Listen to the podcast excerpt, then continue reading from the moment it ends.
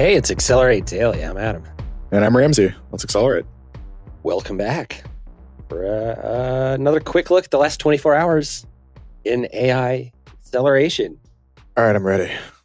I, it's like, I want to call it a news show, but It's a new show. it's more just like, hey, look at these links. Uh, Adam, that's what all news shows would aspire to be. Fair enough. All right, this one's yours. Uh, yeah, the headline says "Prepare for the AI Revolution." Uh, this link is to an opinion piece, um, I believe, in the Boston Globe, written by Ro Khanna, who is the congressional representative for Silicon Valley, but has always kind of not taken it easy on him. But uh, you know, it's talking about it's it's taking a realistic look at a lot of the stuff we talk about. Worth checking out for you inside of this from somebody who's on the regulatory side, on the we need to make laws about this stuff side. 25 million digital jobs. It says leaders must harness AI and other advances to democratize access to tech opportunities and prepare people for the 25 million digital jobs expected in America by 2025. This is two years. Uh, I think if, if we're talking about Eric Brynjolfsson's paper today too, um, then we're going to have a, some some spicy discourse between these two concepts. Uh, we might not be, Okay. but but we'll get it on the list for later now that you teased it organically. Okay. Great. Uh, all right. Then today today is this. Oh, I'm not going to I'm not to be here tomorrow. We're going to have a stand-in. Um. huh? A co-host. Stand in sounds like. Yeah. All right. Uh, we'll, we'll figure Guest it out later. host. There you go. Let's. So, anything else you want to say about this one? Uh, no, just worth checking out. Um, it's you know it's a good piece, well written. Yep. Um, and covers a lot of I think relevant stuff. If nothing, Great. it's good ammunition to send to other people when you need an appeal to authority. There we go.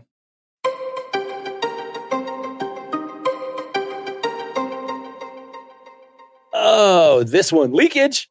Leakage. Um, this is kind of just like I've realized some of these slides are already starting to stabilize around just sort of segments of a show. Yeah. Samsung So bans staff. Yeah, the headline is Samsung bans staff staff's AI use after spotting G- ChatGPT data leak. We've talked about this a bit some, but comes up anytime I give a workshop on this. Uh, there are versions of Chat GPT that are safer than others. The openest version, your stuff is going into the training data. So uh, companies are getting concerned about the idea of trade secrets or whatever else ending up in the data set or on an open website because people at your team are trying to get the assistance of this powerful tool working on whatever your problem is. Yeah, let's let's say that one very very specifically for a use case. You're someone who's using ChatGPT to send better emails at work. You copy and paste something out of a Google Doc or a Word doc you've been working on into ChatGPT, and without thinking about it really, that thing you pasted into ChatGPT actually contained personally identifiable information, trade secrets, proprietary information, or intellectual property. You weren't trying to do anything wrong. You were just trying to write a better email. And you hit enter, and ChatGPT gives you a pretty good email. And you copy it back into your email client and you go about your day and you don't think about it. That constitutes a not only a data breach, but when you say things to ChatGPT, it remembers them and they become available to other people who might be doing the same thing or asking questions. And now what you've written in might be an answer for someone else. It contained information probably shouldn't have contained. That that's the the the core of this problem. It's an interesting paradigm shift from the mental model we're used to with the web, where browsing the web is like you get tracked around and stuff, but it's not the same as submitting to that website a bunch of content and then it gives you a, an answer back that has value. So you want to use it, but it Yeah. involved exposure of that data on the other side. Yeah. It's a brave new world. Okay, what's next?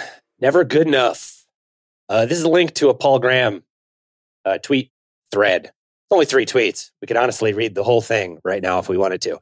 But the highlighted one, because I feel like I want to read it in the order I discovered it, says When something has a history of never having been good enough, your natural inclination is to treat this as evidence that you can ignore it. But it might be better to treat it as evidence that you shouldn't. Yeah. The rest of the thread is about like emerging technology continues to tread on a subset of problems that we're trying to solve.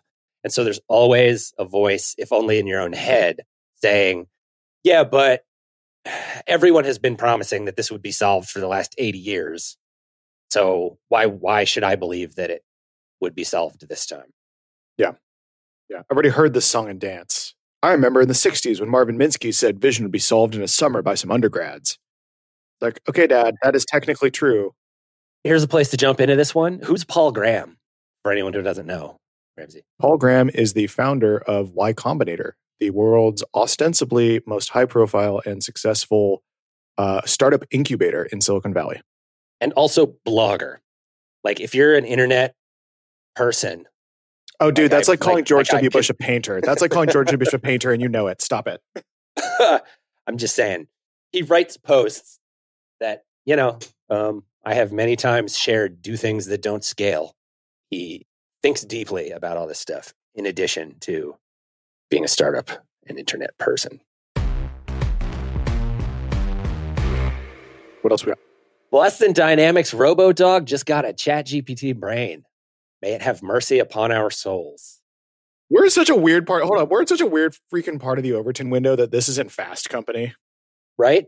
That's the headline uh, of Company. Like, if this was a spicy Vice headline, I'd be like, okay, you cool kids in Venice Beach. All right, all right. This the virus is spreading. No, this is this is this is this is another one that's maybe a stabilized slide in here that I could give its own subheading that just says like you know from the Skynet department. Ooh, yeah. But also, again, anybody that doesn't see this coming is not paying attention because partially what we're talking about with ChatGPT in its minimum viable form that we have it now, like never mind all the what it grows into stuff that we talk about all the time. Like if it's nothing but a better communication layer for humans to talk to computers, then like of course it's going to show up in all of the places. I want to talk yeah. to my robots and have it work. Also, yeah. that would be the easiest way for me to say, "Can you go up the stairs and get that thing?" Yeah. Go up the stairway and save that person. That's the fastest way for you to communicate that information.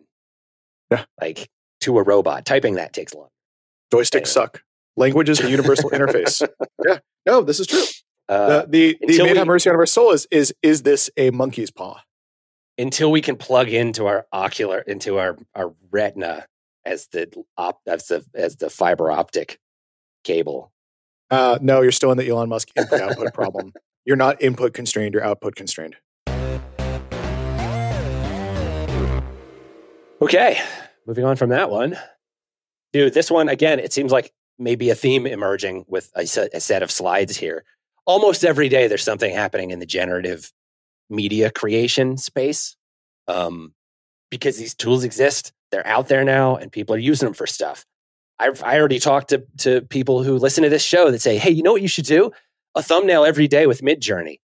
You're right. I don't have time for that right now, but I could.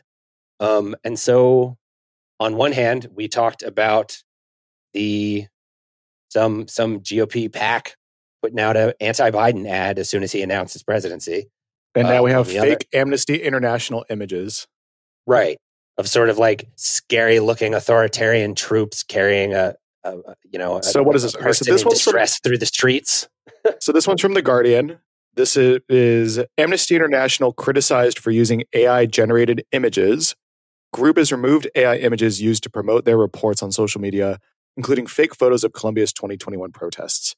And if you didn't if you didn't know what to look for in in generative media, this looks like a real a real photo of a woman being dragged away by very very heavily armed cops. Absolutely. This this would be and this I think is a fundamental problem of synthetic reality and and in a very post Marshall McLuhan kind of way about media literacy. This is basically real in, in the world in the world of hyper reality and and like you know does it really matter if anything's really true or not anymore? This is real. This is a real image. And it is just good enough that most people would probably look at this and say yeah that that is that's a photograph. That's a photograph of a woman being a protester being carried away by cops. Of course that happened. And it's the fact that it's on guardian at this point like even though they've taken it down and this is part of the this is the this is the weeds, but I think that's why people hang around here. Like Guardian's now rerunning this image. This image yeah. has, has has crossed a hump in terms of meme potential in the marketplace of ideas, even though it's not real. And so the people that are just going through feeds and not knowing what's happening are still going to see this, align it to a thing, and that might not be that it's false because the outrageous headlines always get and photos get more traction than the retractions. Yeah. Like we just see that in the data, right? So there's a problem where even if this stuff, even if we can police these images by saying that's a false image, pull it down, there's still going to be this front leading wake of misinformation and images that are causing people to have a visceral response. In in the same way of super stimuli and the idea that brains have certain types of things they can experience that are so stimulating and overwhelming that they just kind of veer our behavior towards them. Imagery is like this to an extent where the fact that this exists now means that this is real, not like the tool is real, but that this event happened because brains are nightmarishly bad at saying, I know that thing isn't real, but once it's been exposed to you, it's real. And in a world where we've started weaponizing that for political ends, it would be not unreasonable to expect that the majority of imagery that people saw just on price point alone very rapidly goes this direction. Because this probably cost fractions of a penny to make. It just has to show up in The Guardian, and now it's cached somewhere, and now we're talking about it. And now it's like this woman really got dragged away by the cops because synthetic reality creates itself as it goes. But you're right. You know, things get weird.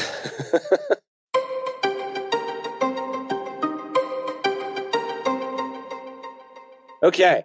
This one's from the World Economic Forum. The headline says AI is helping to identify skills gaps in future jobs. An expert explains how. This is on the side of, you know, what Altman and and other people working on the problem want to talk about that is real. It's like the health stuff, right? This can be huge for finding correlations and places to make predictions that we are notoriously poor at. As much as we try to train HR recruiters and stuff like that, like being able to identify that like AI can help us solve the AI problem because you can say mm-hmm. to the AI, where are the gaps where human intuition, where you think human intuition is important here? And it gives you answers. And we can go, oh, you're right. And they can tell you what jobs it's lateral to so that you can say, hey, it may not be intuitive to you, but I bet a plumber would be really good at this thing or this working with this type of co-pilot because that's where humans are needed in that cycle, right? And it may have nothing to do with pipes. Super, super interesting. I really do. It, it really is. It's an interesting space or phenomenon or whatever you want to call it, because part of this is also we can't pretend the tools don't exist or like we're going to be able to shutter them. So we also have to talk about how to use them the right way for the right things and remember that yeah, it's going to create disruption in, you know, the the the places like education if we suddenly have a, a, a tutor bot that can teach anyone anything, but it's probably better for the world in the end, I think.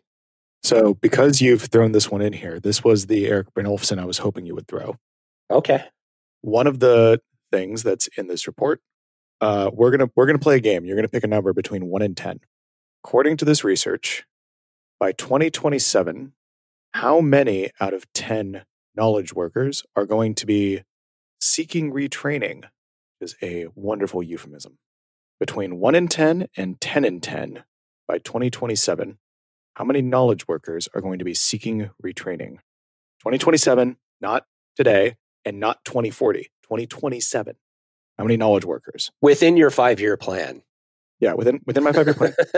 um, how how many knowledge workers out of uh, between one and ten and ten and ten? What do you think the number is according to these reports? Is that rhetorical, or do you want me to answer? I want you to answer. Uh, six and ten. Six. It's six. Six and ten knowledge workers seeking retraining. I drew that out because the exercise of thinking about it on your own is a little important. But like, uh, six and ten. Six, six out of 10 knowledge workers in 2027 will be seeking retraining because the nature of their work has changed so dramatically towards intelligent automation. They will be trying to figure out what they do instead. What the upside is, the AIs can help with that. Ostensibly. AIs. Is there a better way to talk about that that doesn't make it sound like some sort of cult of idolatry of superintelligence, of technological superintelligences? I wouldn't worry about that. It, it's more like when I hear people say the AIs, it's more like a mark of like, do you know what you're talking about? Um, but I, I, think it's kind of rapidly dis- disappearing as they're becoming generally intelligent. Synthetic agents. But no, like a year ago, when people said like, yeah, the AI, and I'm like, what do you do? You mean like the the XGBoost model that's making a credit prediction? Like, you know what you're talking about in this space? And now I think then now that they have theory of mind, I think we can say the AI. That's like when people would ask you if you had the internet. Yeah, like, do you are, you are you playing the Pokemon? I'm like, why are you playing I have the in there? access, but I do not. Definitely don't have the entire internet. Are you? Yeah, you know, are you on the online? Are you're on the online, right? online. Anyway, that's it for today. Thanks everybody for joining us. Thanks for joining um, us on the online. to the podcast version. There's a there's a link in the description, and you can find links to all of the stories we talked about today in the description wherever you are listening to us. Uh, this has been Accelerate Daily. I'm Adam. And I'm Ramsay. Thanks for joining us.